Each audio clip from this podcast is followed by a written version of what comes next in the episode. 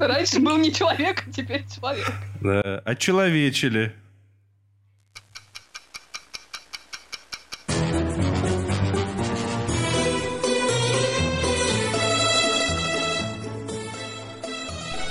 Сериальный час.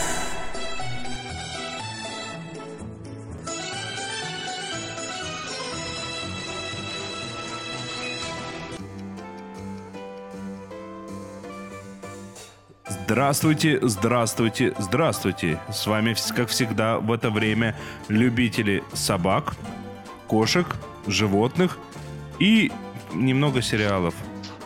Ну, совсем так чуть-чуть. Совсем чуть-чуть. Совсем чуть-чуть. А точнее, с вами сегодня а, Оля Бойко. Это она только что сказала, что совсем чуть-чуть. Всем привет. Надя Сташина. Это она решила промолчать, что она любит собак. Я люблю собак, и котиков, и, и, и крыс люблю, и, и моржей тоже люблю. Я, я, в общем, я могу целый час Зоофил, короче говоря. И драконов люблю из «Игры престолов». Драконы тоже котики. Еще Денис Котики. Альшанов с нами. Точно, Денис Альшанов, привет. Где? Кто? Я не в курсе. Мне не Все, сообщали. спалили, спалили тебя. Ну что? Сегодня много сегодня прекрасного у нас. И непрекрасного тоже Да? много. Всё да, ну всегда. начнем с такого, с рабочего, скорее, момента. Ну, давайте начнем прям с рабочего момента. А ты с чего хочешь начать-то? Ну, как у нас запланировано, что ты. Пусть все думают, что мы подготовились. No! God, please, no! No! No! No!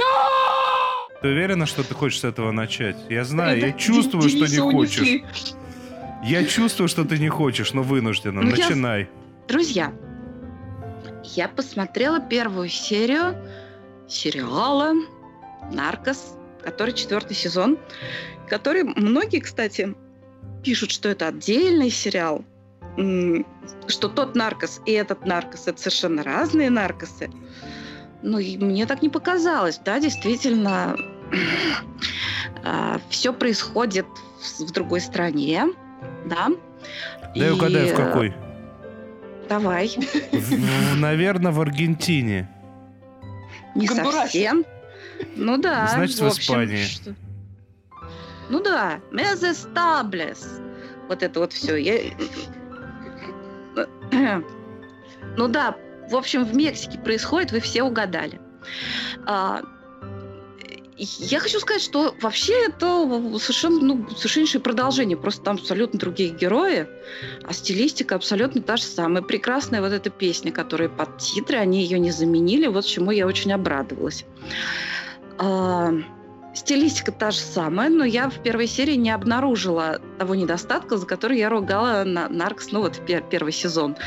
Они, там тоже есть э, хроника и закадровый голос, который нам рассказывает историю, но ни разу не повторяется текст и то, что мы видим на экране. То есть вот этот голос за кадром, он является действительно добавлением к тому, что мы видим. От этого такое вот ощущение объема возникает.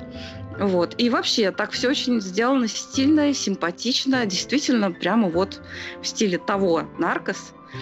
Ну, тут прекрасный совершенно Диего Луна. Он такой чудесный. Собственно, я ради него и стала смотреть. Но, Я тут-то все раскрылось. но он прекрасный актер, и тут он...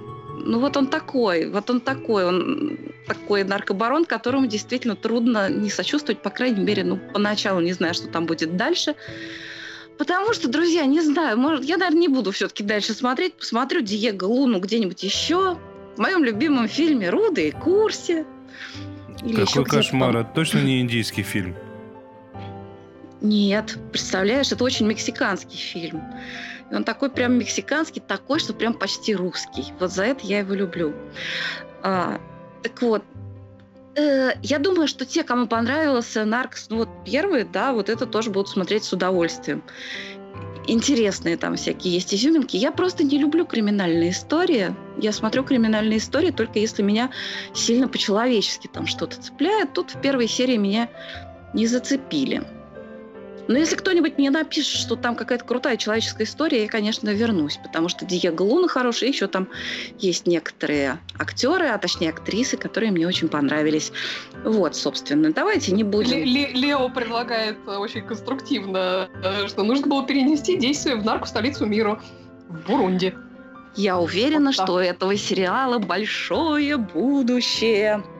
И мы еще увидим бурундского наркобарона. Я И нам боюсь, кто-нибудь об этом расскажет. я боюсь, что последняя версия сериала будет о продаже боярышников в России. Ох, я не Это удивлюсь, не удивлюсь. Сегодня про Россию у нас еще будет речь. Зачем? Ну, давайте. Ладно, ладно, к чему-нибудь более веселому. Досмотрели. А вы знаете, между делом, что досмотрел вот конкретно лично я? А я, Ты дос- досмотрел? я досмотрел Джима Керри. «Шучу». Да. Кто- Ты знаешь, Денис, ты, ты не поверишь, я вот буквально 10 минут, нет, 20 уже минут назад тоже его досмотрела. Догнала, догнала, прям... Догнала, прям да, отлично. не успела. Вы рыдали? Вы рыдали? Я челюсть отскребала. Слушай, там в последней серии есть место, где по- порыдать можно, но ты не поверишь, Конечно. ты не поверишь, там порыдать можно не из-за того, что что-то такое жуткое произошло, там так настолько милый момент есть в последней серии. Ты смотришь, и вот у тебя вначале реально падает челюсть, потом наворачиваются слезы, и такие слезы и умиление, и, и растрогался, вот лично я. И вот это вот все прям суперски и настолько неожиданно. Вот Это я люблю. вот все, что можно было по ходу сериала ожидать, то, что произойдет, ну, в какой-то момент казалось, ага, вот появляется такой-то персонаж, там явно главный герой, мистер Пиклз, на него сейчас завяжется на этого персонажа, и в конце он еще раз себе разобьет сердце. Я думаю, все, кто смотрел, прям вот, вот прям это подумали, про, как Вивиан, по-моему. Угу. А- Вивен, да. Да, когда ты досматриваешь до определенного момента, там происходит ну, что-то неожиданное. И вот так вот со всеми э, сюжетными линиями ты понимаешь то, что все очень сложно, все намного сложнее, чем ты думаешь. Все в разы сложнее, чем ты думаешь, я бы даже так сказал. И при этом какие-то самые сложные моменты, они э, в духе французского кинематографа объяснены. То есть, а, как это? Э, Show and tell. Вот э, есть классический такой, э, э, э, не знаю, урок в американских в европейских, по-моему, школах тоже, когда дети что-то приносят и рассказывают. Вот у французского кинематографа тоже есть такой момент, когда нужно и показать что-то, и рассказать. И здесь этот прием используется а, с достаточно ключевым таким а, моментом. Я не знаю, какого... Это, может быть, будет отчасти спойлером для кого-то, может, нет. Но обратите внимание, когда будете смотреть, достаточно важный момент. а, Японский, а, японская версия мистера Пиклса она, э, один мистер Пиклс, старый, передает молодому такую статуэтку, бюст, который был разбит и э, отремонтирован с помощью золота, с помощью э, как бы э, расплавленного Ну, золота тре- склеено. Трещины, покрытые золотом. Да, трещины, покрытые золотом. Я забыл, как это называется в э, сериале. э, Это озвучили, как это называется. И это восстановление через вот такие вот э, золотое лечение. И вот это вот очень критичный момент. С одной стороны, и опять же таки, вот ты в какой-то момент пронаблюдал это, несколько раз показали то, что вот э, главный герой, он прошел через это, не только главный герой, но там, там много, там у всех какие-то проблемы. Но вот главный герой, он прошел через это, и вдруг что-то происходит опять неожиданное. И ты смотришь, и ты не понимаешь. Ну, я прям, я не знаю. тут можно, по-моему, несколько часов рассуждать прямо обо всем, потому что все с, по- показано интересно, рассказано интересно, сыграно интересно, но так как на прошлой неделе только вышла последняя серия, я боюсь, что многие еще даже не успели начать смотреть. Ну не да, хочется, пор- не не хочется хочется. портить удовольствие, да. Я думаю, если... Вот Алексей Козлов нам пишет, э, речь Кэрри в последней серии самая проникновенная исповедь. Ну, в общем, это там очень сильный, конечно, момент. Да, И, И в последней, и в эффект, э, предпоследней. этой речи тоже. Мгм. да, да. Э- Эффект от этой речи, э, с одной стороны, ожидаемый, а с другой стороны, неожиданный. И это очень интересно. Очень, крас- очень красивый эффект, да, очень красиво. Так мы с такими загадками говорим, но просто вот... Мы э, пытаемся э, не, не- не испортить удовольствие от это- просмотра это тем, реально кто еще не видел. та ситуация, когда, ну, прям, ну, не хочется вообще ни капельки портить удовольствием. И мне кажется, мы еще раз вернемся, когда Надя, я надеюсь, досмотрит. Да, я досмотрю. И Ты, та- смотрю. Ты, ты начала я- хоть дальше смотреть или пока еще не успела? Пока, пока не успела, да. Я досматривала немножко другое, что тоже требовало огромных душевных затрат. Ну да, здесь они тоже понадобятся. Ну, конечно, э, ну, мне действительно вот больше всего понравилось а, в этом сериале то, что очень многие вещи ты просто не можешь пре- предугадать. То есть а, Вот это по, по- по лекалам все ведет тебя в одном направлении, а потом оказывается, что это все обманка, и на самом деле все совсем не так. И это, конечно, вот этот эффект неожиданности, он выставляет, прям скажем. Ну, вообще, это хорошая пошла такая волна. Много в последнее время появляется сериалов, которые ломают шаблоны. Кто-то прямо явным образом, прям Давно даже пора. форматом. Да. Ну, тут, тут все в этом смысле несколько интереснее. Почему? Потому что а, где-то э, этот шаблон, ну, настолько вот обязан был присутствовать, что его э, развитие не по нему, оно так тебя даже удивляет. Это из категории, ну, настолько фантастически не бывает. С одной стороны. А с другой стороны, э, это вот каждый раз, когда что-то происходит не так, как ты ожидал, заставляет тебя с еще большим интересом смотреть дальше. Но могу сказать, Надь, тебе будет легче после определенной серии уже не так тяжело и прям появляется желание посмотреть побыстрее, что там дальше. А, я так вообще хорошо. очень быстро посмотрела, потому что я считаю, вот первую серию я посмотрела, когда мы ее первый раз обсуждали, а, все остальное я вот за вчера и за сегодня посмотрела. Немножко марафон, э, такой большая доза для этого сериала. Его лучше, конечно, все-таки чуть-чуть более постепенно смотреть, но в какой-то момент уже просто остановиться невозможно совершенно, потому что хочешь узнать, что же там будет дальше. Все это, конечно, очень здорово сделано. Будем показано. надеяться, будем надеяться, что этот сериал получит каких-нибудь очень престижных премий, потому что надо это поощрять. Ну, должен, должен. Вот Настя Попова пишет, да, шучу, это так поразитель, такой поразительно яркий сериал этого года, как «Бумажный дом». Прям, ну, я бы не стала его с «Бумажным домом» все-таки сравнивать, но... Ну, разве что в том смысле, что бумажный дом поломал многие шаблоны, только в совершенно другом жанре и совершенно по-другому. Ну, Ну да. и тут есть один момент, который нельзя не упомянуть. К сожалению, продлили на второй сезон.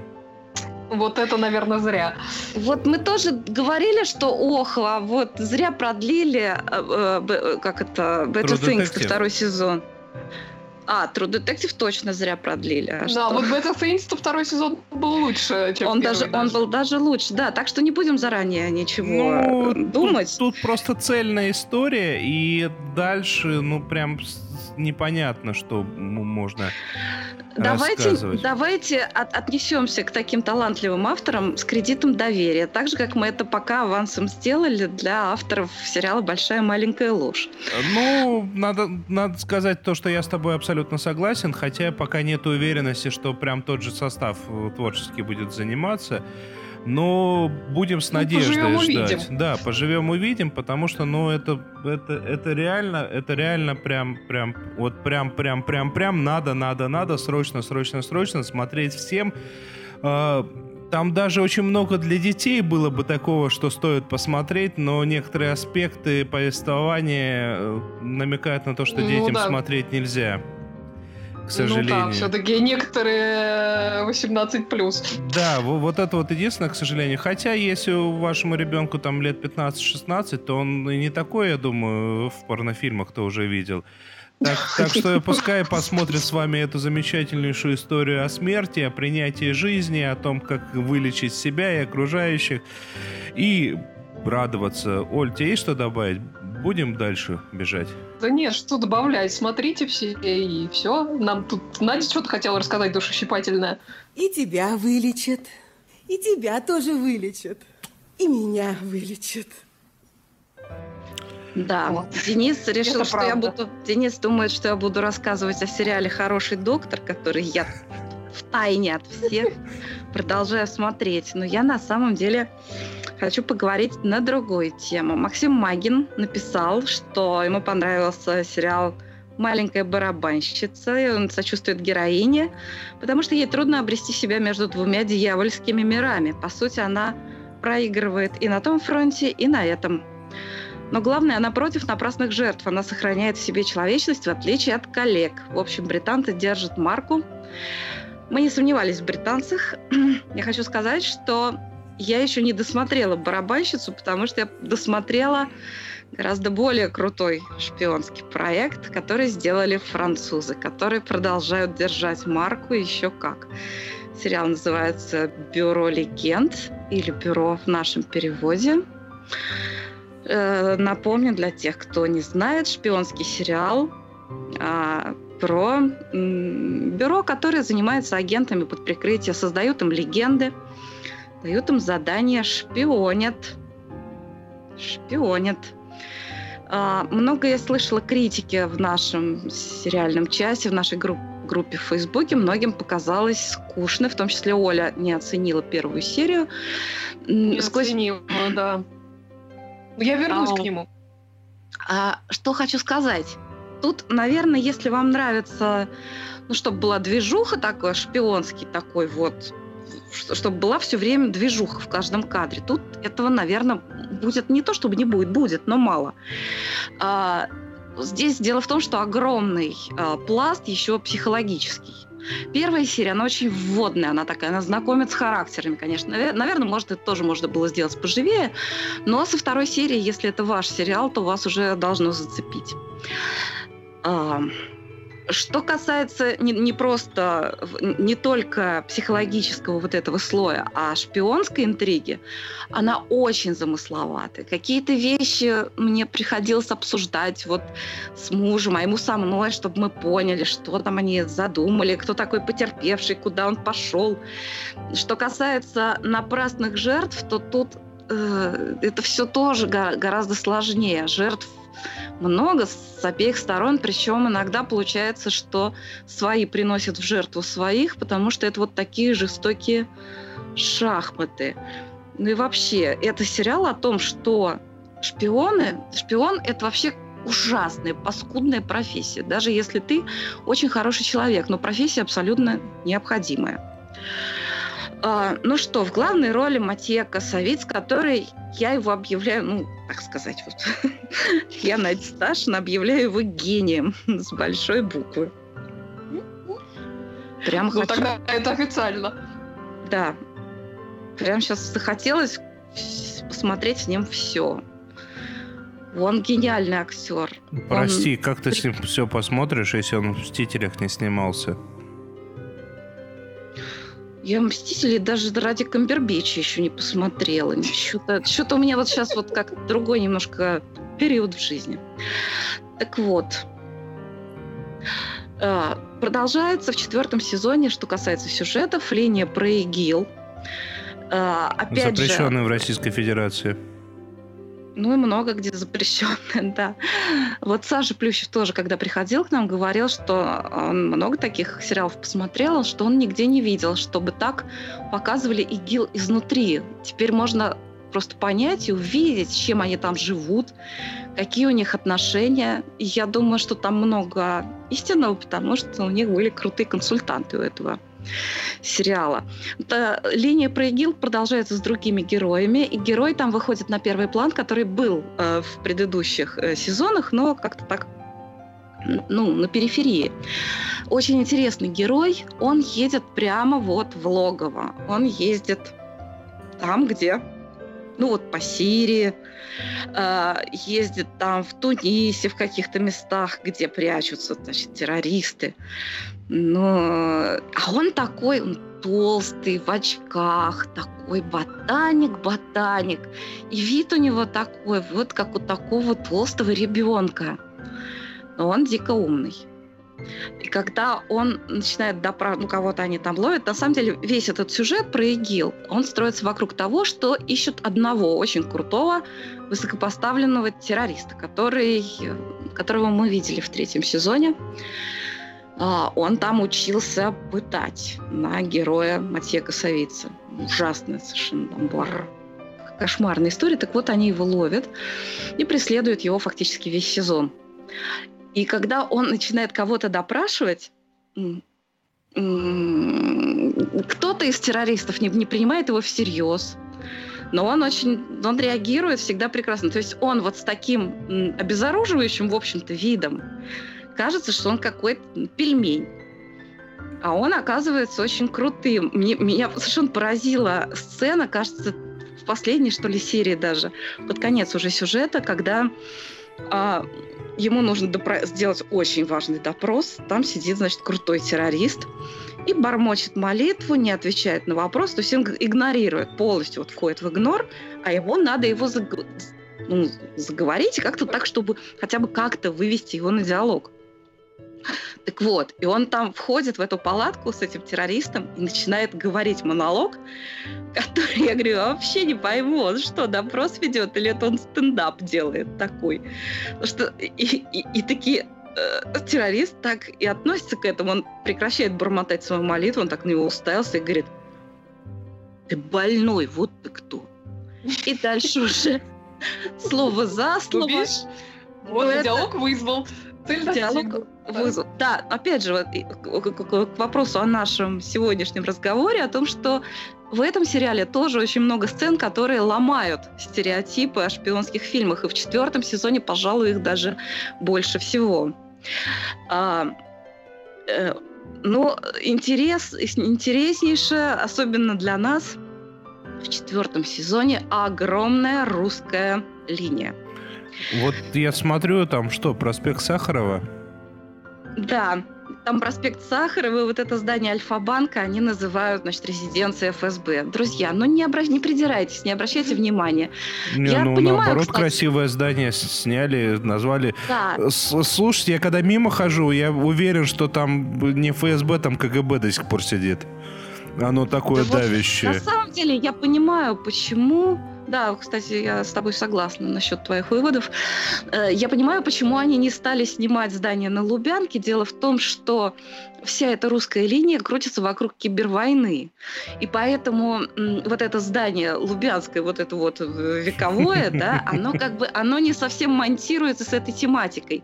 Им хочется показать, что русские крутые хакеры. И им нужно было... новые. Для этого сюжета нужно было современное здание такое. Вот, так что не придирайтесь. Также не придирайтесь к тому, что многие виды Москвы, ну, как бы много где Москву снимали в Киеве. Но, на мой взгляд, сняли все равно хорошо. Какой прекрасный троллинг. Чаще всего Москву снимают в Польше, а тут в Киеве. Немного поближе, уже хорошо. Слушайте, ну, во-первых, потому что, во-первых, там, там дешевле снимать. И теплее. Да? А во-вторых, там живет актер, который э, играет одну из главных ролей, без которого четвертый сезон многое потерял бы. Я говорю про э, актера Алексея Горбунова, который русский актер, снимался очень во многих русских сериалах. Например, я его прям полюбила после нашего сериала «Красная капелла», где он играл главного фашиста сыграл он очень здорово. Лео говорит, кто им даст то здание в таком фильме снять. Действительно. Это тоже, это тоже, в общем-то, тема. Да нет, на самом деле, ну это просто вид. Э, они вот так вот показывают панораму, и тут же уже там свои киевские съемки сюда монтируют. Неважно. Так вот, прекрасный актер, у него космическая харизма, причем злодейская харизма и харизма обаяния, потому что он играет такого КГБшника, хитрого, умного, который он, значит, может и, так сказать, и обаять, и вот, пожалуйста, проходите, да мы вам так рады, да вот-вот, там, а, а может, значит, как? Ножичек в спину. Да зачем? Нет, просто зачем? На словах. Нет, ну вот мы тебя отправим в тюрьму, значит, с приговором за изнасилование несовершеннолетних. А, а у тебя там, Ой-ой. а у тебя мы отнимем детей. Да, там ему каждому, каждому он, значит, и все вот э, с таким вот, э, ох, он шикарный. Он не просто, что знаете, что меня поразило? Вот я, с- я, я, я половину, половину сериала смотрела в переводе а, с- э, Sunshine Studio, а половину в переводе телеканала Spike. Там и там и там перевод хороший. У Спайка даже лучше. Но мне что-то, мне кажется, они там мат повырезали. А он матерится гениально просто. Дело не в том, нет, нет, это дело не в выражениях. Он говорит все те слова, которые все, знают. Но он так интонирует, что это звучит свежо. Хочется А? записать. Ну, это классно. Я, так сказать, ну, мы типа культурный подкаст, я не берусь повторить, но посмотрите и зацените, как Алексей Горбунов шикарно ругается матом и свежо. Марианна Мухина с тобой согласна, говорит Алексей Горбунов, великолепен. Он Вот. прекрасный. И главное, вот Матье Косовец, который гений, это мы уже установили точно. Шикарные совершенно сцены, они самые крутые, когда они вот один на один. Ох, вот это вот... А на каком языке они общаются? Они общаются по-английски. А, Ну, на- а Горбунов... Косовец... Да. А Горбунов это такой похожий на этого, на, на Кончаловского, да, чем-то визуально? Вытянутое Ох, такое он лицо. Ну, разве что вот овал лица. Ну, вообще он совершенно не похож на Кончаловского. И э, куда круче как актер, и куда лучше Не, как я, я, человек. я- я визуально, в смысле, по лицу. Чем-то. Ну, у него... Ну, наверное, да. Ну да, Красная капелла у него в этом. Ладно. Так вот, что я еще хотела сказать. А, русские там показаны прямо вот ну, разнообразно. У меня такое ощущение, что они дали, дали очень хороший срез того, как, какие русские вообще есть. А, потому что, ну, возможно, КГБшникам-то они польстили. Потому что, мне кажется, если бы там были такие люди прямо, такого интеллекта, ума и харизмы, то, скорее всего, и возглавлял бы страну кто-нибудь другой, мне так кажется. Ну вот как они польстили в карточном домике, да? Так и тут. Ну иначе было бы неинтересно смотреть. Если бы кто-то был такой типичный, такой вот, но это было бы не то. Не, не, не, не тот э, калинкор, да? А там показаны люди, там тоже, опять же, не смейтесь, там такой воображаемый в Москве есть якобы институт Булгакова. Я сначала думала, что это какой-то литературный институт. Нет, это научный институт, они там всем занимаются, ну и заодно и сейсмологией, с тем, чтобы туда смогла отправиться еще одна героиня, с которой мы познакомились а, в предыдущих сезонах, Марина Луазон. Она прекрасная совершенно актриса и замечательная, замечательная героиня. И вот там она знакомится с ребятами, программистами в основном, ну не только. Ее спрашивают, а какие они русские? Она говорит, они очень разные. Вообще мне тут нравится. Среди них встречаются очень симпатичные люди. И там действительно встречаются разные, в том числе и очень симпатичные. А, и показывают русскую тюрьму, где прямо мурашки, прямо шерсть э, дыбом на загривке, потому что, ну, это такой же на самом деле ад, как ИГИЛ, просто по-другому. Вот одище просто, вот по концентрации зла, какой-то дьявольщины, но еще с какой-то бессмысленной дьявольщины. Это ужасно просто. И показаны русские такие, которые идеалистичные, есть там один герой, который, ну, просто...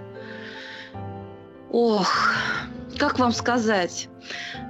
Который с открытыми глазами ради любви идет на то, чтобы сломать свою жизнь. И не в порыве какой-то страсти, да, а абсолютно вот все осознавая. И это тоже какой-то, вот, хотя, хотя, хотя он там у него, ну, он такой, вот такой русский, каких много русских, он наполовину русский, наполовину у него грузинская фамилия, вот, но он такой вот идеалист и искренний, любящий, благородный человек. Вот так вот. Еще там есть, еще там есть девушка, которую почему-то зовут Самара. Кстати, вот этого парня, который такой вот с грузинской фамилией, играет его парень, который русский, на самом деле, он без акцента говорит по-русски, но я посмотрела, живет он во Франции и родился в Париже. А вот девушку, которая героиня русская, такая русская красавица, такой вот типаж, такой вот, вот настоящий русская красавица, вот сибирского такого типажа, играет ее Марьяна Спивак, которая, я так понимаю, она уже много где здесь снялась. Например, она играла в фильме «Нелюбовь». Да, да, и была она там. Прекрасная тоже совершенно девушка. Сначала кажется, вроде ничего особенного, а потом вот такая харизма, но она скрытая, она не сразу бьет в глаза. В общем, опять же, там нет слабых актеров. Нигде. Ни, ни с нашей стороны, ни с французской. Вот. Э, ну, в общем, Москва город контрастов, и Москва, да, это зло, вот это нынешнее КГБ, и вообще все это зло. И все эти шахматы шпионские, и все это так сложно и так пронзительно, печально, потому что действительно иногда приходится жертвовать своими, и свои даже на это идут, потому что они верят в общее дело. А иногда кто-то сгорает, кто вообще ни при чем, кто просто оказался рядом. Собственно, об этом уже эта тема раскрывалась во всех сезонах. Но здесь это опять сделано совершенно по-другому, с другими интонациями, с другими акцентами. Э, потрясающий еще нерв сериалу задает музыка, потому что закадровая музыка, она все время такая, она в каждых сезонах разная. Вот в четвертом сезоне там скорее такой саундтрек, он подчеркивает вот эту вот кибер кибертематику, потому что она совсем такая электрическая. Если раньше там такая, э, такие темы музыкальные появлялись а-ля аларм, там, как сигнализация, то тут скорее очень-очень тревожное что-то, вот действительно наводящее на мысли о компьютере или о том, что в душе у человека происходит, когда он постоянно на чеку. И вот это тоже, вот это дополняет вот этот весь фон, это а, колоссальный объем создает у сериала. Слушай, тебя вот тут Алексей Козлов спрашивает, можно ли Бюро смотреть с третьего сезона? Ну, теоретически можно. Алексей Козлов, напишите мне, я вам расскажу, что было в первых двух э, тогда, потому что все-таки линии тянутся с первого сезона. Там. Надь, у меня очень серьезный вопрос, очень серьезный вопрос. Ты вот все время говоришь, а еще хорошо, а еще... Ну, скажи, ну, хоть что-нибудь плохое. Ничего не могу сказать. По мне это идеальное совершенно. Понятно, скрываешь. Нет, я не могу, не могу сказать. Причем, знаете, там тоже есть очень много неожиданных ходов. Прямо вот, вот сейчас ждешь, вот это будет. Ах да, ну я так и думал, конечно, сейчас будет это. Но происходит другое, причем совершенно э, прям вообще все шиворот на выворот. Прекрасно некоторые моменты сделаны. А есть моменты, которых ждешь. И они происходят именно то, что ждешь но они показаны так, и они сняты так, и они задевают какие-то такие эмоции, которых ты все равно не ожидал. Ясно. И по мне это идеальное шоу просто. Это идеальный сериал. Э, да, он лучший на тему о шпионах, да. Но и вообще он один из лучших просто вот драматических сериалов. Ну, например, я обожаю еще вот с этой точки зрения Breaking Bad и Better Call Saul, но там про зло в основном, а здесь много про добро. И там много э, таких ситуаций, когда хороший человек вынужден выбирать между плохим и плохим. И, в общем, это это про то, да, какая вот эта профессия, как она выжигает душу, как она человека перемалывает. И это, и это каждый сезон в основном это о любви. И здесь это тоже о любви в разных каких-то, это по-разному показано. И это о том, какая в общем жизнь кошмарная вещь, какая жизнь сложная штука, и о том, какая любовь вещь драгоценная, но при этом хрупкая. Ой, я предлагаю двигаться все-таки дальше. Никакое это не произведение, а Содом с Гаморой. Разве их две? Вроде одна. Чего одна? Одна Гамора.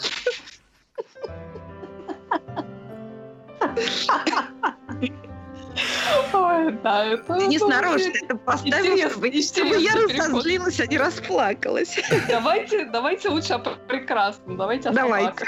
Давайте. Да, потому что на Netflix э, у нас вышел шестисерийный сериал под названием Dogs, э, собаки, собственно. И это такая А о чём он? шестери- шести... Это шестисерийная документальная антология. Там рассказываются шесть разных историй, в общем, мотивом которых являются, ну, собственно, как нетрудно догадаться, собаки. Хотя, по большому счету, эти самые истории, они не столько про собак, сколько про людей и вот про огромную роль, которую собака может сыграть в их жизни. Вот я пока посмотрела только первые три серии, они совершенно разные по сюжету. А, Первая — это история американской семьи, у которой одна из дочерей подростков м, страдает, страдает эпилепсией, и вот вся жизнь а, ее родителей, ее сестры, она крутится вокруг а, вот этой ее болезни, поскольку там, припадок может в любой момент, момент случиться, и все время надо быть им на чеку. То есть вот ну, реально, там бедная мама просто каждую ночь спит на полу, у дочки в комнате, то, и, и то не спит, а все время проверяет, э, дышит ли вообще у нее ребенок. Вот это, конечно, совершенно душераздирающе. Вот, и собственно, они решают завести специально обученную собаку, которая натренирована, чтобы распознавать приближение припадка и об этом как-то оповещать. Вот, и целый год они там ждут, а потом едут а, в а, тренинг, на тренинг в центр, где эти собаки подходят, проходят подготовку. И там вот еще несколько семей, у которых тоже дети с различными заболеваниями. Вот они все вместе где-то 12 дней учатся, как правильно вообще с такой собакой работать, что нужно делать, чтобы установить особую связь между ребенком и собакой, чего надо избегать, ну, все такое. Это, конечно, удивительно, какие все-таки собаки умные существа, потому что, ну, как... То есть они могут научиться распознавать э, самые разные заболевания и как-то Да. А, да, и, и, и помогать людям с ними справляться, и даже спасать э, в каких-то ситуациях, это, конечно, совершенно потрясающе. А вторая история там совершенно другая, а, она очень трогательна, она про 20-летнего парнишку, сбежавшего от войны, от войны в Сирии в Германию, в Берлин, А, и он, собственно, когда убегал из страны, он вынужден был оставить своего пса Зевса в Дамаске со своим другом. И вот теперь он как-то там, прошло два года, он как-то обустроился и пытается эту э, собаку как-то из Сирии вып- вывести. Вот. Причем сам он туда поехать не может, потому что его заберут в армию. Это как бы верная смерть.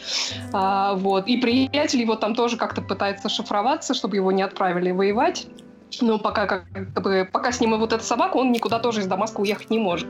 Вот это, конечно, все совершенно ужасно и печально. Там показывают, в каких условиях они живут, что там постоянно какой-то обстрел, ну, в общем, какая-то разруха, и все это все это, конечно, страшно. Но при этом вот то, как они этого красавца Хаски таки вызволяют из Сирии, это ну, невозможно совершенно трогательно. Такой очень красивый пес. А, вот. И третья серия про семью потомственного итальянского рыбака. Так, они, видите, скачут по странам, э, совершенно разные истории рассказывают. А, Вот, э, значит, семья эта живет в деревушке на, на озере Кома, которая мно- многим нашим а, людям известна по разным историям. Вот, а эта история такая про туманное будущее его бизнеса из-за того, что у них там популяция рыбы сильно упала, и вот они там как-то пытаются искусственно выращивать мальков и заселять их э, в озеро.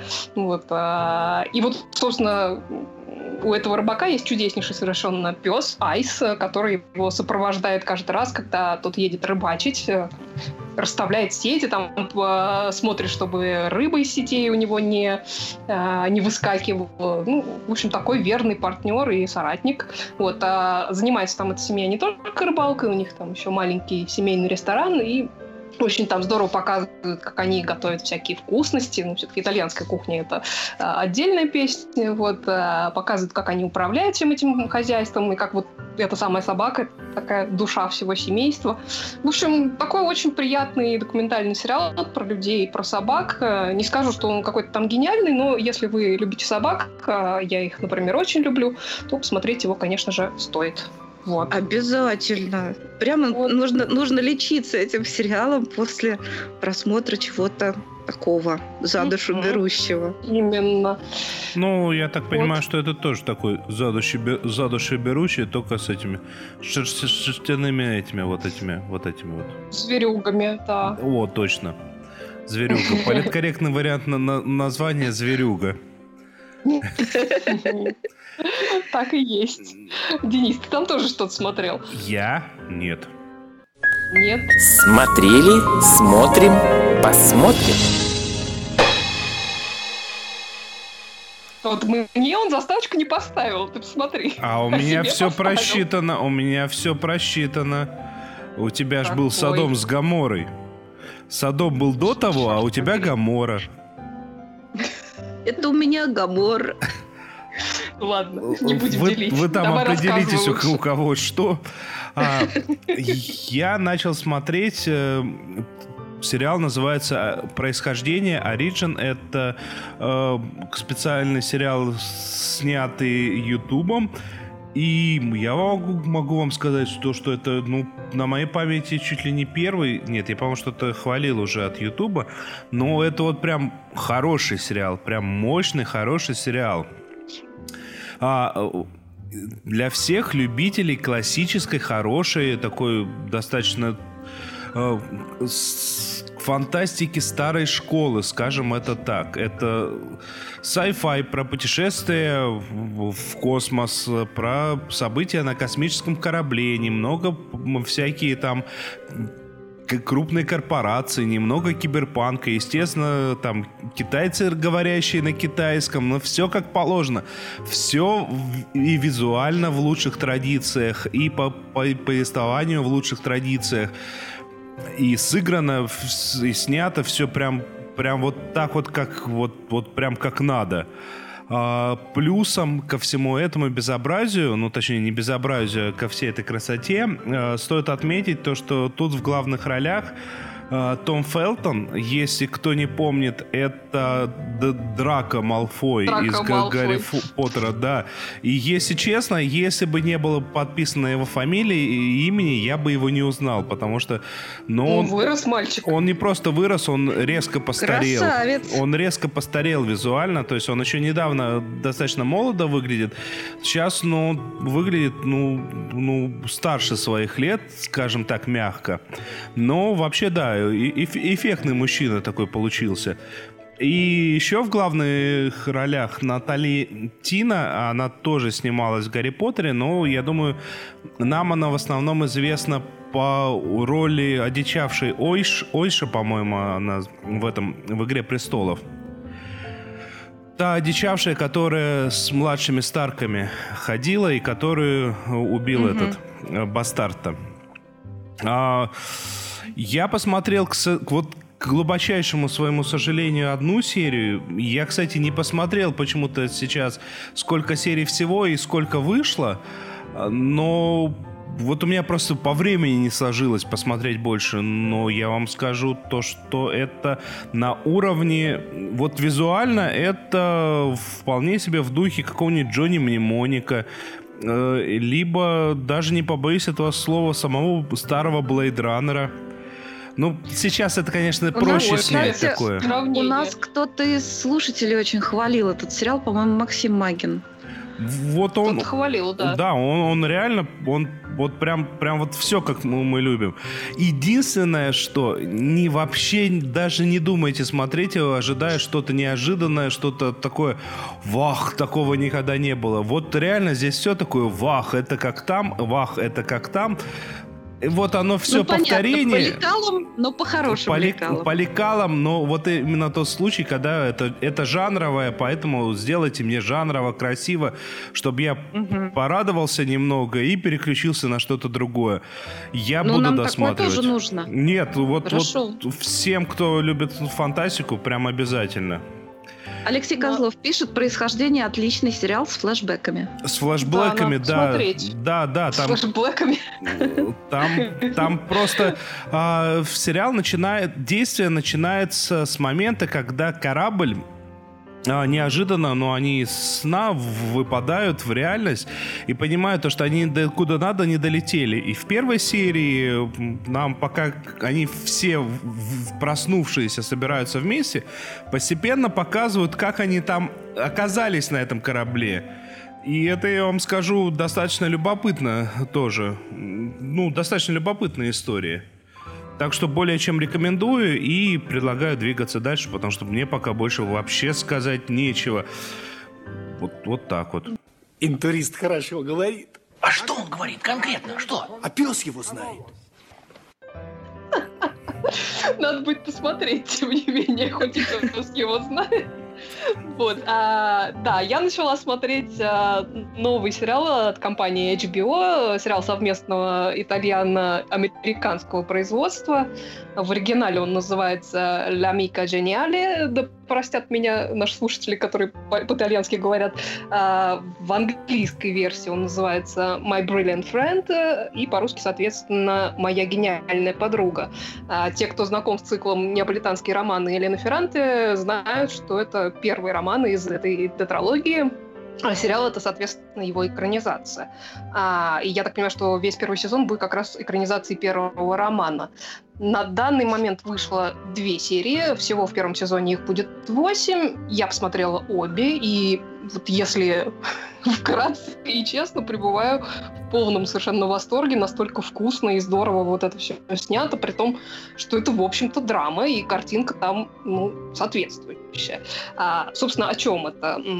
Это история двух подруг, э, Елены и Лилы, рассказанная в виде флешбека одной из них, Еленой, начиная как раз с того момента, как они познакомились и подружились. А произошло это еще в начальных классах школы, и подружились они, надо сказать, э, далеко не сразу, потому что ну, в общем-то, во многом они совершенно разные. Елена такая вся из себя девочка-припевочка, послушная, прилежная отличница, умница, красавица, а Лила это такой ну, типичный плохиш, э, вечно какая-то чумазая, упрямая, как стад баранов, э, вечно что-то отчудит и других подначивает, но при этом натуральный совершенно вундеркинд. э, То есть талантливая во всем, успевает по всем предметам. Пока там все палочки учатся э, писать, она уже и читает, и пишет.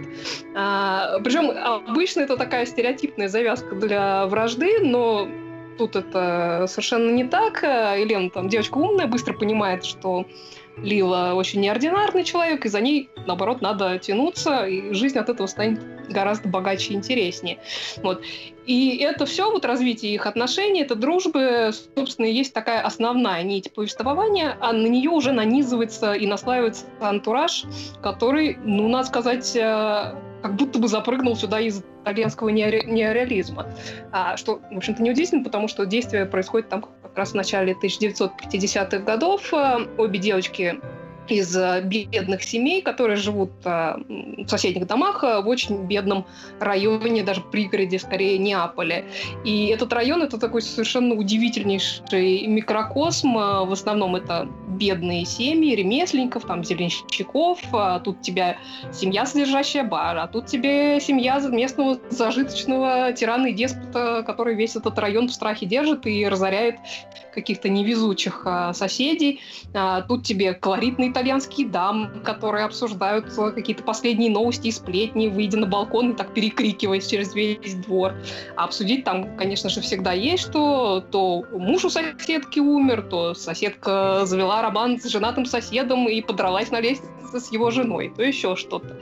И все вот это с таким особым итальянским темпераментом, то есть если уж подрались, то волосья во все, во все просто стороны клочьями. А если там любовная драма, так цветочные горшки со сковородками просто во все стороны летят. Ой, это я А, люблю. Да, вообще, конечно, там очень много рукоприкладство, надо сказать, э, детям там все время достаются тумаки и затрещины, а в один момент э, там и вовсе ребенка, посмевшего с отцом поспорить, просто реально выкидывают из окна. У меня просто челюсть упала.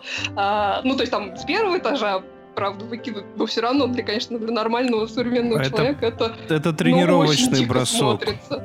Тренировочный Ну да. бросок. А, а там это как бы никого совершенно не удивляет. Ну, то есть, конечно, они там все э, собираются вокруг, но не сказать, что как-то сильно э, удивляются этому моменту. Вообще там столько всего вот за эти две серии происходит, что, я не знаю, хочется просто растащить все на сцены обсуждать, и пересматривать там. И в школе много всего интересного. И когда речь заходит о том, чтобы девочки поступали в средние классы после начальной школы, а семьи этому крайне противятся, потому что как бы ну, семьи бедные, поэтому что учиться, тем более девочки, э, пусть работают. Вот. И вне школы там куча всего происходит. У меня реально вот вообще после двух серий ощущение, что я ну, не знаю, целый сезон посмотрела, потому что там столько всего произошло, и настолько вот живой какой-то очень реалистичный мир они построили. И, кстати, что очень приятно, девочек, которые героини в детстве играют, они отлично подобрали, играют обе, ну, просто замечательно. Вот, в общем, как я уже сказала, я в восторге совершеннейшим пока что. Завтра выходит, по-моему, третья и четвертая серия. Я просто уже прям предвкушаю и вам всячески рекомендую начать его смотреть. А, называется, напомню, по-русски «Моя гениальная подруга», а, в оригинале «La Mica Geniale» или «My Brilliant Friend», и выпускает его HBO. Вот Сегодня я буду кутить. Весело, добродушно, со всякими безобидными выходками. Давай, кути. Я вам скажу то, что я посмотрел, это, ну, не лучшее, что я видел за всю свою жизнь, но, пожалуй, лучшее, что я видел за последнее время. А о чем речь? Э, братья Коэны выпустили фильм для Netflix. Причем изначально речь шла о том, что при- э, примерно те же самые истории, точнее, те же самые истории, они сделают в виде сериала. Э, ну, соответственно, он должен был получиться, сколько там, шесть историй, э, и он должен был быть шестисерийным, но в конечном итоге они решили выпустить один 130-минутный фильм, ну, то есть чуть больше двух часов. И, наверное, это правильное решение, потому что нету необходимости прерываться на титры, все равно ты посмотришь все за один раз. А Netflix тем более все выпускает одновременно. Это прям прям вот нужно бежать и смотреть. Что это такое? Э, Сами братья Коэны очень давно нарисовали, господи, написали э, некоторый набор на- рассказов, которые, ну, никак не получалось экранизировать нормально, красиво, хорошо, так, как они хотят, по той причине, что это максимум были бы короткометражки. Короткометражки, ну, они особых денег не приносят ни, никому, и редко они, когда снимаются там, не, не из категории, а давайте во время съемок основного фильма там 20 тысяч долларов выделим на то, чтобы быстренько снять короткометражку с теми же актерами. А, а тут Netflix выделил денег ну, вот на это действие и вообще ни разу не прогадал. Действие называется «Баллада Извини, Бастера изви- Скракса». Так, да. Извини, пожалуйста, можно я тебя перебью? Анна Мендлин нам написала, которая посмотрела тоже. Она пишет, это восторг, стилистически безупречный внутри каждого сюжета. Братья писали эти рассказы в течение многих лет, не особо рассчитывая на экранизацию. Кому нужны короткометражки? Нарастание сложности сюжетов и метафизического ужаса работает на общее восприятие антивестерна. А последний эпизод безумно, до дрожи великолепен, и текст хочется выучить наизусть. Вот. Ну, я могу сказать, что там все эпизоды безумно до дрожи великолепны. И сейчас прям вот по, по всем по-быстренькому хотел бы пройтись. В принципе, весь фильм называется «Баллада Бастера Скракса». Точно так же называется первый эпизод. И он настраивает, знаете, на такой а, дурашливый, смешливый лад э, такого комедийного вестерна. Несмотря на то, что главный герой Бастер Скракс, он такой, в общем-то, бандит, но он еще и певец. Поэтому он путешествует со своей гитарой и между делом убивает людей.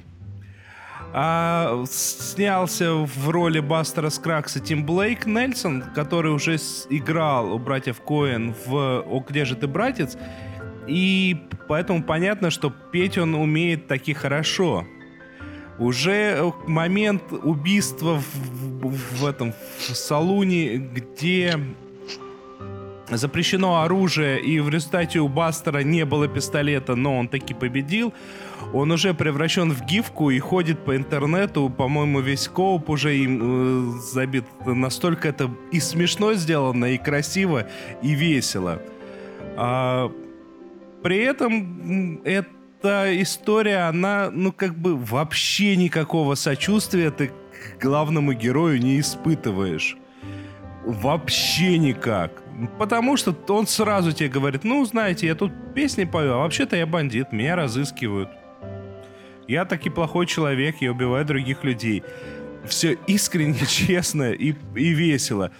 А, единственное, что хочу на чем заострить внимание, может, не все поймут, а, там есть момент, когда вот этот самый Бастер Скракс садится играть в покер и отказывается играть теми картами, которые уже розданы. И при этом человек, который встал за секунду до этого, он бросил с карты, бросил деньги на столе и сказал, я пошел. Обратите внимание, если вы не знаете, эта рука, она очень сильная в покере, но она называется рука мертвеца, потому что это легендарная э, сочетание, две восьмерки, два туза, который и пятая карта неизвестна, но чаще всего рисуют там либо Джокера, либо Валета. Это рука, которая была у Билла Кида, когда его застрелили. Это, вот таких вот моментов у очень любимых американцами прям шедеврально много. Ладно, дальше, уже чуть меньше спойлеров. Начинается второй сюжет. А, и первое, что бросается в глаза, он по цвету другой. То есть первый он был такой яркий, светлый, прозрачный. Начинается второй, он более такой желтый, более такой солнечный. Он прям сразу по свету тебя нас- настраивает, по цвету настраивает тебя на другой лад. При этом этот лад, он такой, вот это вот вообще комедия, это самый смешной момент, э, вот самый смешной сегмент, называется он под Алгоденосом. Э, в главной роли там Джеймс Франко. э, и он сыграл такого бандита, который пытается ограбить банк, и при этом у него, ну вот, вот знаете, как бывает, когда выходит? А вот это вот на тысячу процентов, когда не выходит. И у него такие шикарные выражения лица в тот момент, когда его в очередной раз ловят, а его ловят там несколько раз. Он таки, а, ну хорошо. И это настолько смешно, весело. И причем в какой-то момент происходит что-то такое в толпе, и ты думаешь, ну сейчас еще что-то дальше будет. Но нет. Точка. В этот момент точка.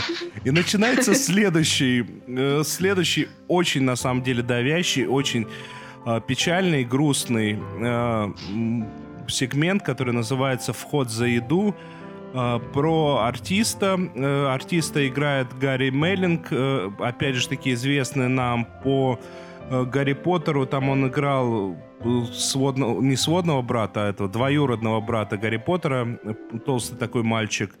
А, то Почему я заостряю на это внимание? Потому что вы его, скорее всего, не узнаете. По многим причинам он сильно похудел и на лицо немного изменился. А играет он не просто артиста, он играет артиста, который декламирует стихи, причем делает это очень хорошо. А И, и при этом у него нету ни рук, ни ног, и, и за ним ухаживает его импресарио. Импресарио играет Лиам Нисон. А, О, тоже неплохо. тоже неплохо, и надо понять то, что Лиам Нисон, человек известный своим шикарнейшим голосом, он, по-моему, за весь этот сегмент две или три фразы произнес. Хм. Но при этом вот глазами он отыграл все. Это очень-очень тяжелый на самом деле сегмент, очень недобрый, во многом показывает, естественно, а, насколько тяжело в мире, где и людям со всеми руками, ногами и головой тяжело выживать, насколько тяжело жить и выжить человеку, который полностью лишен рук, ног. А, Очень тяжело, но еще раз говорю, оно того стоит. Потом на- начинается момент, называющийся весь Голд Каньон. Это полностью фрагмент с, э, с Томом Вейтсом в роли старателя. Опять меняется цветокор. Знаете, такой пронзительно звенящий зеленый свет, потому что там леса и, соответственно, Том Вейтс такой жизнерадостный старичок, который пытается найти свое золото. Он настолько полон жизни, при этом вот не- сильно немолодой Том Вейтс, он идет ну, своим голосом, распевает песни, он полон жизни, он разговаривает с этим самым самородком, который э, хочет найти. А, и такой неожиданный финал. Вот финал финалов. А потом опять что-то неожиданное происходит. Вот, вот прям... А, хочется рассказать, но сдержусь. Не, не надо, не рассказывать, что. Вот, у нас остается две истории. Э, История девушка, которую напугали. Э, Она, ну, знаете, она очень интересная, милая и подробная, но вот как-то на фоне остальных она немного меркнет. История о том, как в караванах, ну, знаете, во время, в определенные времена между городами, если люди там со всеми пожитками перемещались, они ста- становились частью каравана. Отправилась девушка со своим братом, и, соответственно, брат ее скончался. И там много всяких неприятностей, и очень неприятный на самом деле финал. А, опять же такие, тут везде, по-моему, неприятные финалы в той либо иной степени. А, но мило, добро и, знаете, так по-простому как-то все рассказано. Такая, я не знаю, такая более честная и правдивая и короткая вариация на тему унесенных ветром. Только никакой знати, а обычные люди вот идут из города в город, там знакомятся друг с другом. Как-то вот так вот все. То есть вот такое путешествие в тот мир, которого нету уже, э, со стороны братьев Коэн, которые его любят. Ну и последний сегмент называется «Останки». Ах, господи, он на самом деле очень смешной. Несмотря на то, что у него такое название, в нем ничего такого не происходит. Он смешной и абсолютно камерный. Все действие вот этого сегмента происходит в карете, где едет в общей сложности пять человек. Они настолько несовместимы все друг с другом. Более несовместимых людей прям вот собрать нельзя. И они разговаривают. И в какой-то момент выясняется, что двое из них — это охотники за головами. Такие прям жизнерадостнейшие охотники за головами. И они там декларируют что-то, песни поют. Вот радуются жизни. И до- доезжают до последнего момента, и вот выходят оста- трое остав... ну, до финальной точки. Трое оставшихся в, каре- в это... в- не в карете. В дилижансе, да. Смотрят им вслед такой, что это вообще было сейчас? Я не знаю, как его... а, Я вот... Надь, даже тебе я бы посоветовал этот фильм посмотреть. Он э, недобрый. Ну, он... Особенно про, про продажу мне понравилось. Да. Ну, просто как у На- Надя у нас не любительница всяких таких вот недобрых вещей. Он недобрый, он, Ну, я Фарго-то смотрела. Слушай, Фарго, вот если ты про фильм Фарго, а не про сериал, то Про вот, сериал. вот фильм он, он злее. Фильм он злее и честнее. И вот это вот прям самое честное, прям вот самое честное, что можно было снять э, про тот период. Естественно, оно самое честное не с точки зрения того, что там, э, ну, на самом деле никаких перестрелок в городах, тем более дуэлей, никогда не было. Вот это вот все. Это мы все прекрасно знаем. Это рассказ о том, как с одной стороны это выглядит в кинематографе, а с другой стороны это такая баллада о том мире, который как бы достаточно много американцев, ну, считают, что они потеряли. То есть они вот какой-то такой вот кусок своей истории, они вот, он остался там и больше его никогда не будет. Они о нем немного так сожалеют, но не хотят его повторять, естественно, потому что он не, не очень веселый. Мгм. Вот. Прям, прям рекомендую, рекомендую. Вот э, реально, пожалуй, фильм года прям заслуженно. Если Netflix и дальше будет спонсировать такие фильмы, то я могу вам сказать то, что в кинотеатрах останутся только аттракционы, вроде уже упомянутых «Мстителей», а все хорошие фильмы полностью уйдут в Hulu, Netflix, Amazon и прочие ютубы. А может быть, а может быть, Hulu, Netflix и Amazon переберется в кинотеатры? Почему нет? Доктор Они- Кто они уже перебирался. Да, многие уже так потихонечку, потихонечку. Я, вам, я скорее про «Игра широкий престолов», прокат. По-моему, по-моему, тоже. А, ну да, там это просто были такие разовые показы, но тем не менее, какая-то, ну, с чего-то же это все начинается. Может быть, вообще я бы ходила на какой-то такой прекрасный сериал в кино, чтобы вот, вот каждую неделю, вот сегодня показывают одну серию, ну, вот на этой неделе одну серию, на, на следующей неделе другую. Ну, я бы ходила. Ну, смотри. Я думаю, таких много. Не, если не про сериалы, то а про фильмы сказать, то по сути уже все вот эти вот фильмы. Я не хочу употреблять хорошее слово, потому что они хорошие, но это не значит, что там Мстители плохой фильм. Мстители это аттракцион, скажем так. А вот подобные фильмы это фильмы. Ну, давай скажем артхаус, хотя это не артхаусные, естественно, фильмы. А Ну, таки- искусство, ну, и то, и другое искусство. Просто одно более аттракционное, и его поэтому потребить, смотреть могут все, практически все. А это такое вот более узконаправленное. И уже на данный момент на подобные фильмы, если в Москве и идут в кинотеатрах, то нужно в 2-3 ки- кинотеатра ехать. А многие мои друзья, которые живут по, по стране, по России, они говорят, а у нас вообще никто не показывал. Или, а у нас там было 3-4 сеанса посреди ночи. Типа мне ребенка оставить не с кем было. Э, И если в результате это все перебирается на Netflix, на Hulu и на Amazon, то вы понимаете, не будет вот этого Ближе к народу сразу. ближе на- к народу, потому что на данный момент, как, я не помню, какой-то фильм в этом году был, который я прям ждал, ждал, ждал. Он настолько мелким показом шел в нескольких кинотеатрах, что я на него выбраться не смог. И после этого еще я 4 месяца был вынужден ждать, прежде чем посмотрел. А Netflix выпускает сразу. Вообще шикарно. И это их украшает. Да, да. Безусловно. Да, Безусловно. А в кинотеатре это не обязательно смотреть. Ну, тут нету ничего такого в кинотеатре. Тем более сейчас у всех большие экраны. Все.